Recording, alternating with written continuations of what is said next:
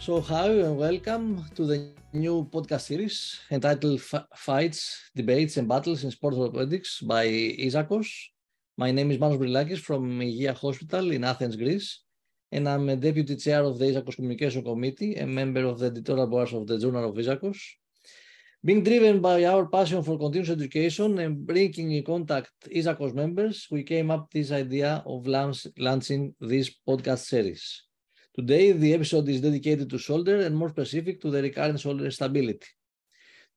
In a two days battle, two charismatic shoulder surgeons from around the world will debate on the different approaches to the specific issue. So we have um, from in one corner, Dr. Uh, Berte Boe from Norway, from Oslo University Hospital, and a member of the Isakos Communication Committee, and in the other corner, uh, Mary Mulcahey from uh, associate professor from Tulane University in New Orleans and member of the Isakos Shoulder Committee. So hello, everyone. Hi. We have recurrent shoulder stability and uh, the, um, we have from uh, one hand the classic Bankart repair. We perform alone or uh, with uh, augmentation with other soft tissue procedures. And from the other, from the other hand, we have uh, the Latarjet or other bony procedures in order to, eh, man to manage the, these cases. And uh, my, my eh, question is why we have different percentage of performing soft tissue procedures in USA and in Europe or in France and in other world, in the rest of the world. So we have the same problem. We have we have probably the same indication why we have this uh, difference. So, Mary, you, do you like to start? Sure. Yeah. So first, thank you so much to to you and to ISAKOS for giving us this opportunity and creating this great podcast. And it's fun to battle this out with my very good friend Berte. So I'm excited to be here to to see you and see you, Manos, too. So thank you again for the opportunity. Um, so as for why there's this difference it's interesting right? Um, and we talk about it certainly all the time in the united states at our sports medicine meetings uh, and it's fun when we have this international overlap and then we can really debate. Um, i think the main one of the main reasons is kind of how we're trained. Um, we focus so much more on doing or you know arthroscopic procedure doing the Bankart uh, for most primary um, shoulder dislocation sort of as the first treatment for shoulder instability. Um, and I know we're going to get into to bone loss, et cetera, and Berte will cover that in detail. But um, I think there's a, just a lot more focus on uh, Latarjet and, and incredible surgeons who've developed the technique and refined the technique in Europe. Um, and so I think there's a lot more exposure in Europe. And I think that that definitely has an impact on what we do, certainly as our um, earlier uh, treatment options. Um, you know, certainly as for those for you know surgeons sports medicine and shoulder surgeons in the united states like when uh, there are definitely times when we will do a Latarjet but it's really almost never the first thing that we would do and Berte, the opposite in uh, your practice Yes, first of all, thank you so much for inviting me to this battle. I think we can manage that. It's very nice to be here together with both you, Manos, and my very good friend Mary. Um, I'm from Northern Europe, from Scandinavia, Norway. And of course, there are differences also within Europe. So we know that it's especially the French surgeons that uh, do a lot of Latarjets. But I have uh, realized that we are also doing it more than in the States. And uh, Mary was mentioning that they were trained in mostly arthroscopic surgery. And uh, in US, I think most people doing the Latarjet is doing it like an open procedure, but we know that in Europe, especially the French again, uh, are also doing the Latarjet arthroscopically. That's also a difference between the continents. And of course, it has a lot to say how you were trained. Um, and surgeons tend to do procedures that they are familiar with and that they have learned from their masters. So, of course, when everybody around you is doing more Latarjets, you will also lower your threshold to do that. So, yes, tradition. And also for the French, uh, we all know about the ISIS score. Uh, it was published 2007 from very famous French surgeons. And uh, maybe especially the French, but also the rest of the European surgeons tend to use that scale more. And in the beginning, uh, they recommended to do Latarjet if you had more than six points. But then we have seen during the years that this threshold has been lower and lower. So the French actually propose now that you should do a Latarjet if there if the patient have more than two points IC score or three points, and that's a very low threshold. So I think most surgeons outside uh, France will have a higher threshold than that. But yes, we do we do more than the Americans. We do. Okay. However, on my uh, from my perspective, I think that uh, we have the Bankart lesion, which is the essential essential lesion in the anterior shoulder stability, and uh, we have the the bone loss, and we have uh, the 25% of bone uh, loss that uh, was used to be um, the limit of performing bony procedures. And now, uh, from 2015, we have the subcritical uh, uh bone loss, 13.5%, uh, that uh, the, all the functional scores are decreasing. So let's say that this is the limit for performing a bone procedure. However, from 0% to 13.5%, there is a gray zone. So um, from my perspective, I see some surgeons that uh, increase the, the threshold of uh, doing Bankart repair, or they use a, a remplissage or ASA or DAS or other procedures that uh, augment the classic arthroscopic Bankart repair, and uh, other surgeons lower their threshold uh, of doing bony procedure or, or Latarjet. Uh, so uh, I want to ask you both, how do you decide between the two categories? Uh, Mary uh, told earlier that uh, for primary cases, um, Bankart, or for revision cases, Latarjet, if I understand correct. which is the indication for for you for for for for selecting one or the other option. Is that directed towards me, Manos, or do you want Berte to comment? Uh, this is a fight. You can uh, you, you, can answer without uh, without asking. so, I mean, I guess I would just add one thing before. I definitely want to hear what Berte has to say about this, but um, it's I guess not as clear cut as like primary is always you know a Bankart repair and a revision is always Latarjet. I think there's a lot of things that we all take into account, but uh, just more saying that it would be incredibly rare and i would go as far as to say almost never that uh, in the united states would sports medicine and shoulder surgeons um, do a Latarjet as the first treatment for a patient with shoulder instability but anyway, of course, there are a lot of things to take into account. Um, and so indications when they're, you know, when a patient has had multiple procedures or there's certainly bone loss, and I'm so glad you brought up that topic of like uh, the idea of subcritical bone loss, because I think our indications have moved, you know, uh, we're getting smaller and smaller. Originally it's like what, 20 to 25%. And now we're thinking, we know that even much less bone loss has significant implications for our patients, but certainly in, in a, in a situation where a patient has already had surgery or has failed that, uh, and our contact athletes, right? That's where I mean it's such a low score, right? Two, even two to four points on the ISIS. You just take into account a male athlete who plays a contact sport, and that's a Latarjet every time. Um, so so I guess I just wanted to clarify that point is that it's not so clear cut of like all, all primaries are are uh, Bankart repair and revision Latarjet, but certainly I take into account all the factors, including age, hand dominance, activity level, desired activity level, and then um, uh, of course bone loss. And Berte, for you? Yes, bone loss is of course a central part of, of the um, assessment to the patient. Well, all patients, we have this list in our head about age and competitive sport and hyperlaxity and stuff. But when it comes to bone loss, um, we are talking about the glenoid bone loss with 13%.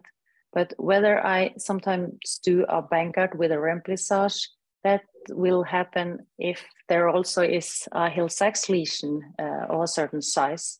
So there might be cases with less than 10% bone loss of the glenoid, but then they have a broad or a deep uh, Hill-Sachs. uh, where I will think, okay, this can probably do with a Bankart because there's so little bone loss on the glenoid. And on the other hand, there might be patients with maybe 20% bone loss of the glenoid, but uh, no, almost no Hill-Sachs lesion, and that would not be a case for Bankart for me.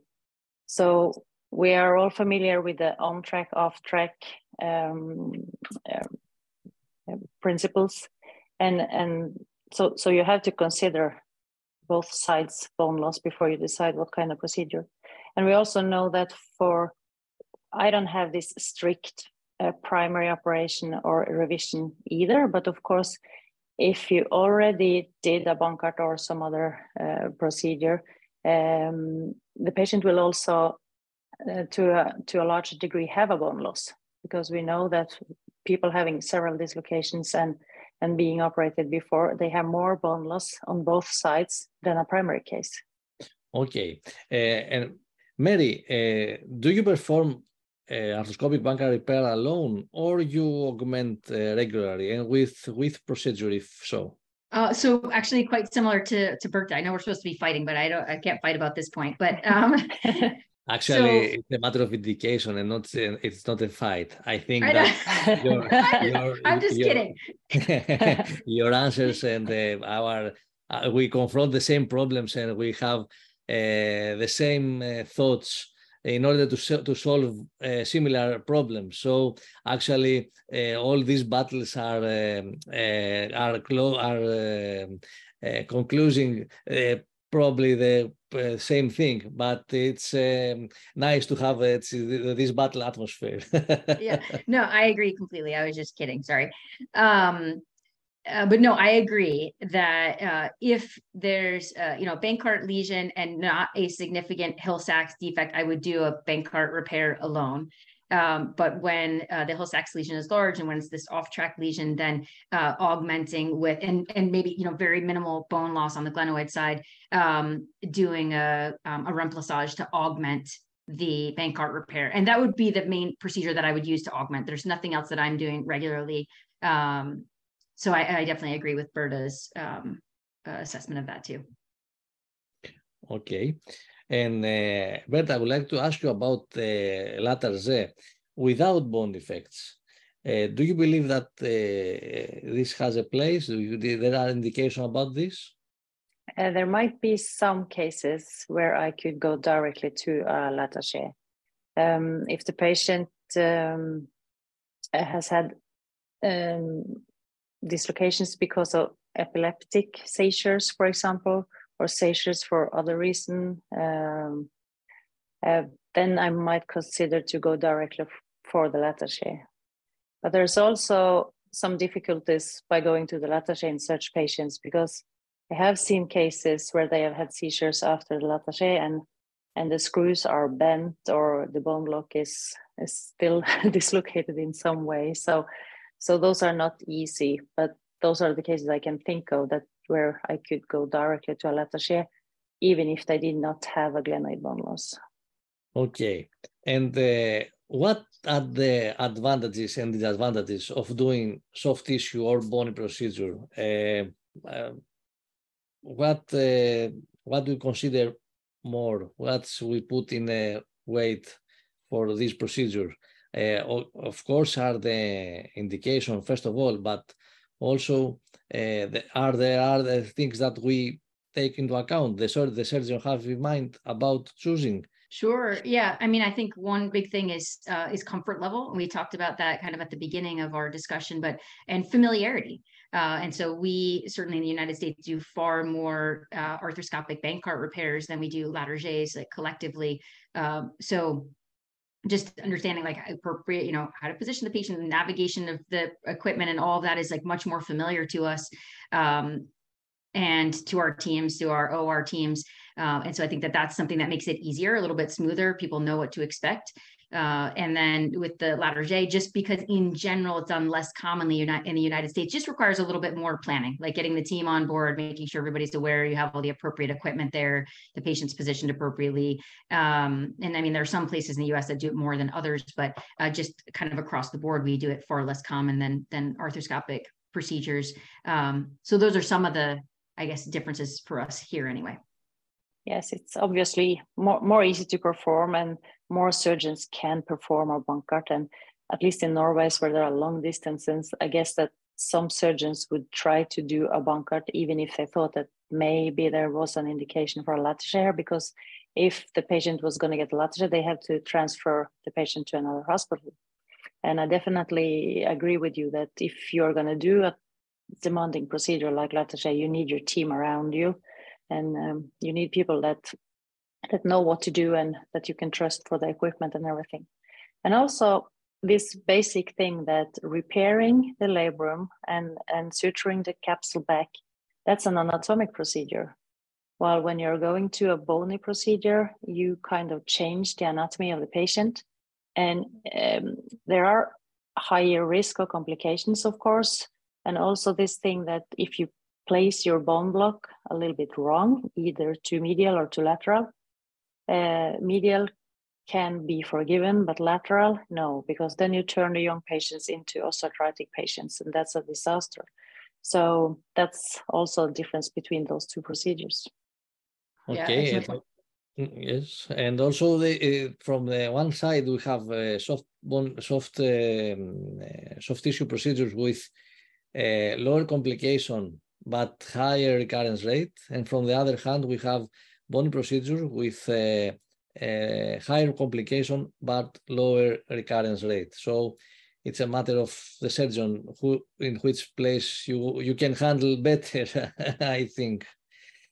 Um, so Mary, we have um, an external rotation deficit referred in uh, much um, Bankart repairs, and also if they are uh, augmented with remplissage. Also, there are some um, uh, studies that uh, shows external rotation deficit after uh, postoperatively.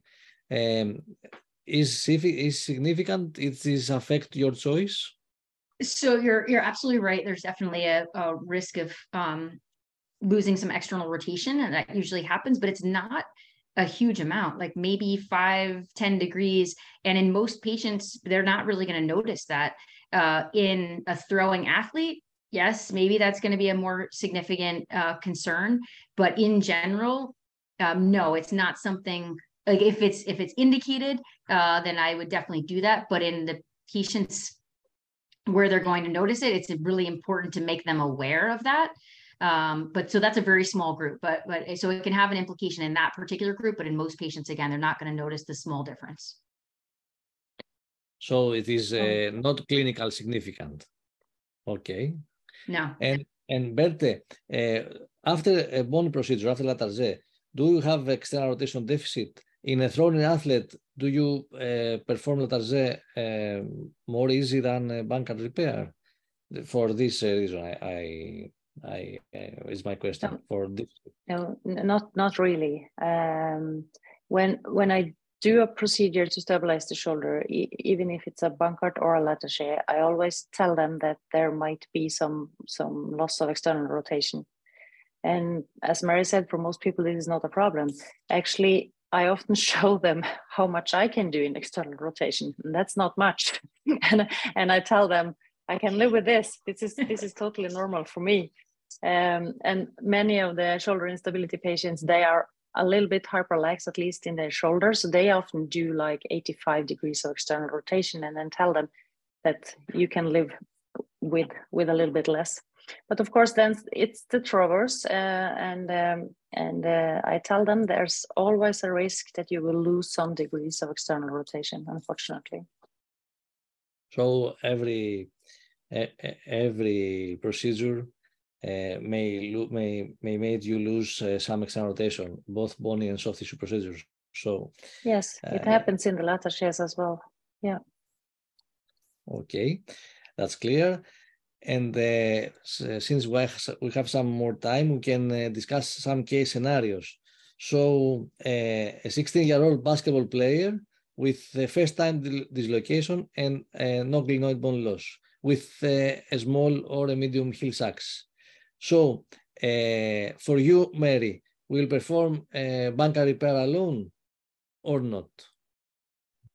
Yeah, so this is a great uh, case scenario and one that we discuss across the world. Uh, I think you know just getting at the first time dislocation patient too, right? So and a, and that we could probably talk for an hour about that alone, and, and we won't. But um, I mean, I would definitely have a long discussion with the patient and his or her family to just explain to them the nature of the injury, the natural history of this injury, um, that there's a very high risk that he or she will dislocate again, and that they just understand that it is 99.99% certain that they have a Bankart lesion, um, and and I'll explain to them what that is. That that being said, at this very moment in time, I would still do a little bit of rehab with this patient, right? Have them kind of go through that period. I'm not operating on them straight away, but I do tell them if they have a subluxation, certainly if they have another frank dislocation, then uh, we absolutely need to consider moving forward with surgery at that point. Um, so anyway, having that very detailed discussion, I think is important. And then assuming, you know, we get to the point now of surgery in this particular patient, um, I would do a Bankart repair alone. Sounds like, you know, no glenoid bone loss, small Hill-Sachs lesion. Um, this patient should do well with a Bankart repair. And then, uh, of course, post-op rehab and, and understanding and expectations about timing for return to play will be really important. Perfect. And for this case, uh, Berte, do you have uh, there's there's a place for Latarjet? I would I would not perform a Latarjet for these patients now. Uh, the discussion for us, us as well is whether to do surgery or not, and inform them that we don't have to do surgery right away. Um, for example, he could get more quickly back to sport without surgery. And maybe he's lucky and we can wait until the end of the season before we do anything. But of course, tell him the risk of recurrence, both with surgery and without. And um, this is a basketball player. Um, I know that, for example, in the States, they do have rugby players and American football players. We don't have many doing that in Norway. So uh, there might be a place for Latarjet for first surgery in such kind of sports. But as I said, we don't have many of them in Norway. So another case scenario, we have a 35 years old uh, patients that uh, he has been operated in the past, 10 years earlier with Bankart repair. Uh, he has returned fully to sports. He is not a professional athlete, he's a weekend warrior and have a new traumatic uh, event. He falls uh, from his bicycle and have a redislocation. So uh, how do you consider, how do you manage this case? Uh, this is a revision case. So that would lower my threshold to do a Latarjet uh, compared to a first case because a first case in a 35 year old would probably not need to be operated at all but it's a it's a second time after a Bankart. So then, of course, that will lower my threshold to do a Latarjet. But I will do the same uh, same assessment as for for every other patients to to measure the bone loss and and uh, also will probably use the MRI to see if I could see the labrum, uh, if it if it was there or if it was difficult to see in the MRI. And for most revision cases, I am always prepared to do a Latarjet if there's no labrum there. Yeah, well, excellent points. Um, so this patient, 35 years old, so a little bit, little bit older, a little bit lower demand, although fantastic that uh, the patient's playing sports. And it's been 10 years. And of course, we don't have the details about whether the patient has had any issues, like any subluxation or any other even minor issues. But in this no case, issues, had a no what? No issues, no issues. No issues. Okay, perfect. um, and then just had this very traumatic event. Um, so, so yeah, so after reviewing all the imaging thoroughly, of course, you know, MR arthrogram, CAT scan, if we felt like it was indicated, but evaluating for bone loss, evaluating for the Hill-Sachs, if there was minimal to no bone loss, small or sort of negligible Hill-Sachs, I mean, I I would potentially consider doing. I mean, I think actually my first choice would be to do a revision Bankart, but then likely do a remplissage. Um, and and I think Berte's point about being prepared to do a Latarjet is really important. Uh, it's I guess just less common though, like a recurring theme that we would sort of transition, at least in the United States, like, well, if we're going in there um, to, you know, be ready to do the Bankart and and uh, remplissage, like we would more than likely do that. But I do think it's always good to have a plan A, B, and C in case you encounter something that you're not prepared for. Okay. And uh, the last uh, case, uh, we have a 45 years old um, patient with a 10% glenoid bone loss, and he has already moderate degenerative changes. So this can influence your uh, indication for doing a bony procedure. Well, you said 10% bone loss, and that's not much. So, in a 45 years old, he has um, quite 15%. low risk, quite low risk to have another dislocation. so, first of all, we would do some rehabilitation. Maybe he doesn't have to be operated at all because the risk is low when you are so old. um, and, and only 10 and only 10% uh, bone loss. So I would probably go for a Bankart procedure then. But of course, if the bone loss was 20% or maybe even higher, then you should also think about restoring the bony surface because he already had degenerative changes. So, so that would be kind of prepare for an arthroplasty.